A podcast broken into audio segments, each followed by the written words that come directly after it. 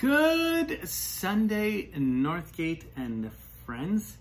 It's time to get into God's Word. Let's pray. Lord, I pray that you bless your Word today. May it speak to our hearts. Pray that your Holy Spirit would be working. Pray this in your precious name. Amen. Well, I know some of you have joined us in the reading program, our desire at Northgate to read through the New Testament in the announcements the last couple of weeks in a reading schedule. And so as we read each week, or for those who do read, we kind of want to take a little bit of our teaching from that, as well as delve into other places in the New Testament. So this morning I'm going to try to combine something that we've read as well as continuing to look at a few more parables today. And then next week we'll conclude with that. So in Matthew 5 5, the Sermon on the Mount, which we talked a little bit about last week in regards to Jesus' words to sin, but I want to go back there, but just for one verse. And it says this in Matthew 5, verse 5 Blessed are the humble. Now that's the New Living Translation. Maybe yours says the meek, but the humble. For they shall inherit the earth. Then we flip over to Luke chapter 14, and we begin in verse 7, and it says this Now he, that being Jesus, told a parable to those who were invited.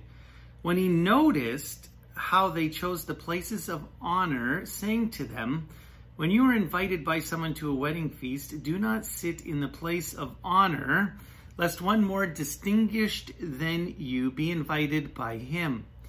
And he who invited you both will come and say to you, Give your place to this person, and then you will begin with shame to take the lower place. But when you are invited, go and sit in the lowest place, so that when your host come, he may say to you, Friend, move up higher.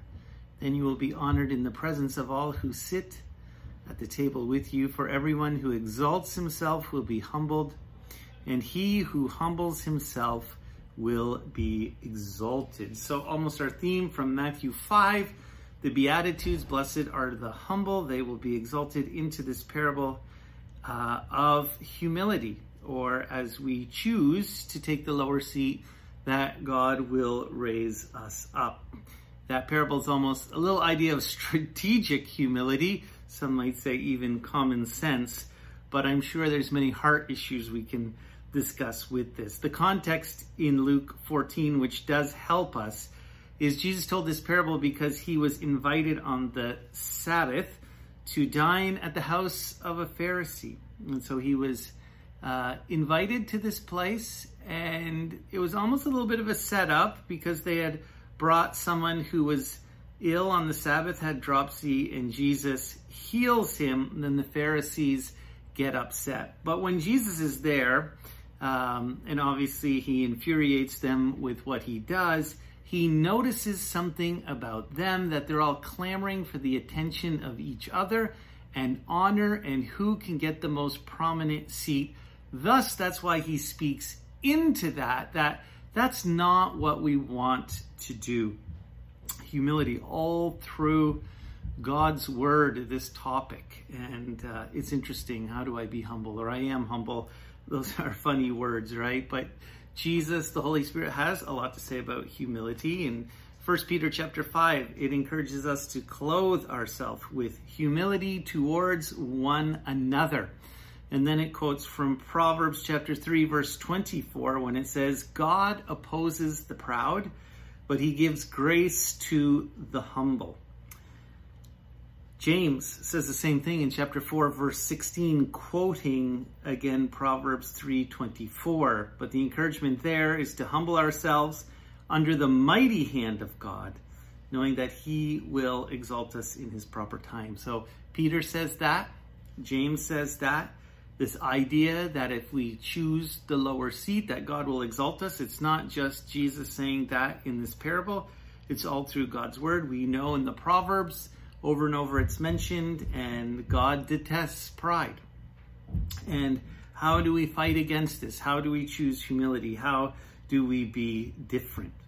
It's uh, easy to know, but maybe something else to practice. And as I began thinking of this, there's all sorts of definitions for humility.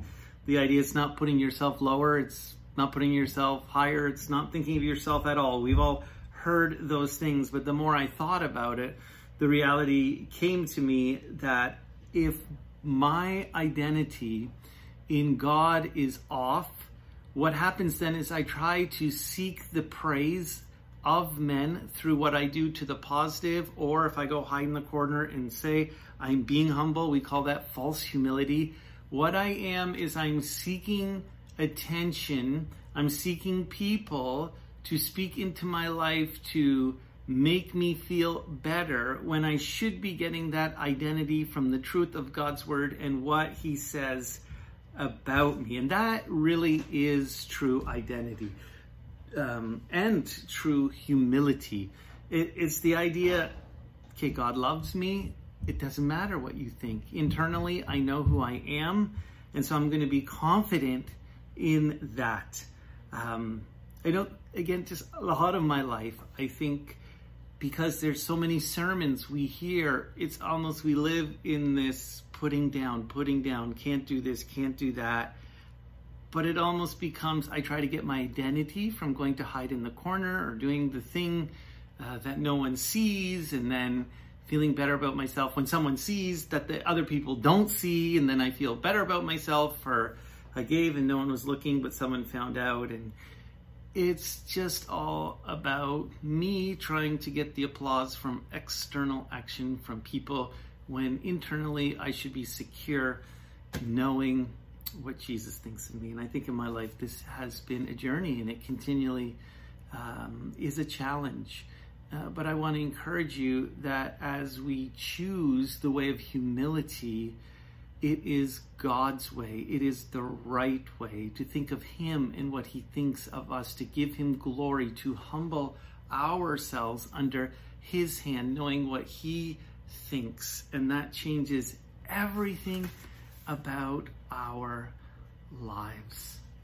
I think it's very hard to be around people. It's hard to be around me when the conversation has to focus about me, good or bad. And God has something uh, much more for us. And I think He's indicating that in this passage. But I want to just talk a, a couple things through through here, through this parable, and maybe relating it to Matthew 5 and Peter and the whole concept of humility. How do we know if we're humble? How do we get to that place? There's just a couple things I wrote down that I really believe that the fruit of humility, one of the greatest ways to see it is not necessarily in how we talk, but what we do. But one of the greatest fruits is do you love people? Do you love people? Are you treating people well? Can you be with the broken? Can you be with the sick? Or is it too much for you? Are you above that? Maybe you're a good actor and in public you can show you can really be okay with being with everyone, but what is your heart towards people who have less than you? What is your heart towards people who annoy you? What is your heart towards people who are broken? And you will see if you can sit with them, you truly know who you are in Christ. If you think you're above that in your mind, thinking that way, and remember, Jesus is always after the heart, and even the Sermon on the Mount, always the heart. What's coming from your heart? Hatred, lust. What's from your heart? Are you meek? Are you humble? What's in your heart, right? Are you hungering and thirsting after righteousness? All about the heart, but what is in your heart when it comes to people? And one of the challenges we have is when we say, I just don't love people or I can't hang out with people. And the Proverbs would say that selfishness or, you know, you're only trying to serve yourself. But in that, you're showing your arrogance and your pride. And I know I've been convicted of that. It's easy to hang out with the people who will benefit me and who, who I love. But I think Jesus would say something that humility is willing because who we are in Christ to be with anyone. And in this parable, the lower seat of the table would have been the people who would have been broken, or even before in on the Sabbath, uh, as they celebrate this one with dropsy that's the lower seat that's the broken it's not the privileged it's it's not the rich it's not the smart. It's those at the back of the line who society says no one really wants to be with them. They're the ones sitting at the end. And the question is is there fruit in my life that I care for them as I care as much for others who maybe have more or help me or that I like or who are like minded. And I find this a great challenge in the church. And that's why James says there can't be any partiality in how we deal with things. And Jesus talking to the to the Pharisees, you always elevating yourselves. You're always thinking not of the broken. You don't want to hang out with the broken.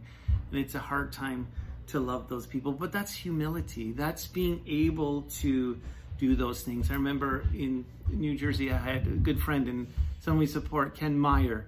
And uh, one of his ministries was he worked with the homeless people in, in, in the town we lived, the city we lived in. And sometimes he would ask me, Can you go pick that person up for church? Or they're going to a baptism. And I remember checking my attitude going and almost thinking, uh, you know, is this right? Am I okay because they were ill or sick or um, they were living in sin? But it was such a good experience for me to teach me, well, who am I? Who am I? I'm loved by God. I'm no better than anyone. And as you become secure in that, yes, I want to help those who need our help. And Ken was a great example to me in that. And over and over in life, are we willing, even as a church, are we willing to invest in those who might not have as much or take more time or more effort? And we certainly uh, want to do that. And we see that. Be content in the lower spot. Like, it's not thinking this is how I get to the top, I start at the bottom. No, I can be at the bottom because I'm content in Christ. It's not what I do that makes me anything and knowing that Jesus loves these people and that's what Jesus did. That's what I want to do and I'm secure in him and that makes me humble and willing to associate with anyone at any time.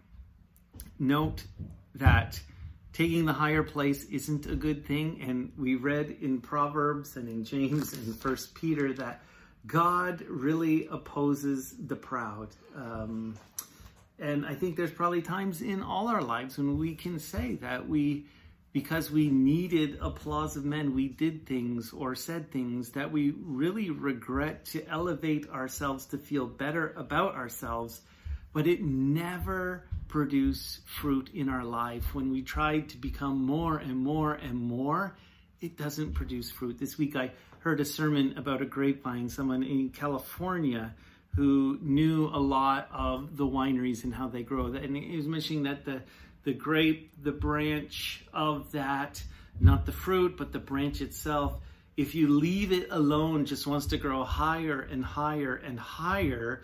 But what happens when it grows higher and higher and higher, it doesn't produce fruit. You have a great big branch, but you have no fruit. Now think about that with pride, and we want more, uh, e- even in our own minds, or how we view ourselves, or what we're trying to accomplish to be more, to say we're okay, we're enough, I'm enough because someone said I was enough. I want to grow bigger and bigger, and that's the way pride or self-seeking acts. But what happens is there's no fruit in that. And we know John 15, what the Lord has to do is he, he's got to snip that so then it can truly produce fruit in our lives. And the question we honestly have to ask ourselves are we content in truly knowing who we are in the Lord? Or are we in our own mind or around people trying to grow and grow and grow? Oh, may the Lord, we give you, God, permission in our life to produce more fruit. And I know I've gone through seasons of that, just desperately wanting to prove myself to, yeah, to think I was okay, you know, to think that God uh, would love me or was proud of me. And God snipped some of those branches. He uh, allowed failure. He allowed difficulty. He allowed challenges. It's almost as the pride wanted to go up and up and up. He opposed that and did a little snipping because he knows that's not good for us. And though it hurt, as I look back, because of those difficult times, it has pr- produced much more fruit than my way ever would have. And I think, oh, it's so important. yeah, so important. And I just think maybe to the last five years in my life and this journey that God has me on and the security, the safety, in humility and the grace that I now realize that it's not in any way about me, but it's all about Him, produces incredibly more fruit than anything else could in my life. And there's days where I think I should be doing more. I, I should meet more people, or uh, why aren't we doing better at this? And some of those questions aren't bad to ask, but I just feel God saying, Come to me, you know, come be with me, come know who you are in me. Don't worry about how many people watch this. Don't worry about how many people are going to this. Don't worry about any of that, but be with me. Find your strength and your identity in me. And what happens is then God will do the work as I simply desire Him and live under His hand in humility, not seeking my own. And finally, it is His desire, right? If we exalt ourselves, He's going to snip us back so we can produce fruit in our life. But if we know in our living and understand and not thinking of ourselves, but thinking of what He's done in His word and eternally and His love for us, what happens is we're exalted. But we don't have to be.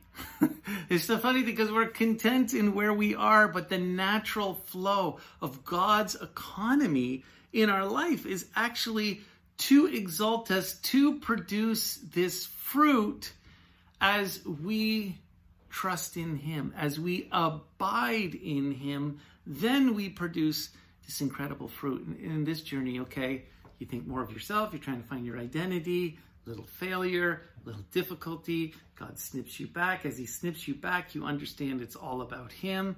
You're secure, you're safe, you can be around people, you can just do what He asks. And then, because He's gracious and His heart is to exalt people, that truly is the heart of God.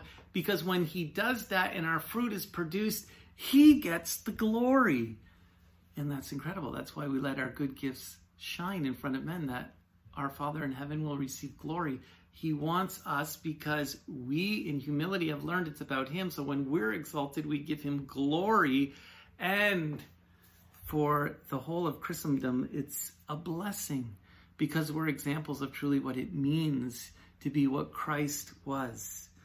And where are we today? Where are you? We live in a time, I think, where sometimes we look for truth just for the sake that we can say truth, or we can know truth for the sake to say we know truth. And we need just to be secure in what God says about us, not trying to exalt ourselves, what we think or our opinion, but to live in the place of humility, trusting in His love we can sit with people at that lower seat. We're teachable. We're not arrogant. We're not prone to offense or arguments. Um, we're not blaming people, but we're producing fruit because we're under His hand. He loves us. We're secure there. Then He elevates us to where we need to be. Yeah, that's why the meek, the humble, Matthew 5, inherit the world. That's why they're exalted here, because God works in us and we know it's Him and we're elevated, produce fruit, and He gets the glory. So, Lord Jesus, help us, Lord. Thank you for your love. Would you make us secure? We believe your truth and not the lies. of truly who we are. We can be confident. Lord, it says that you're going to give more grace, more favor.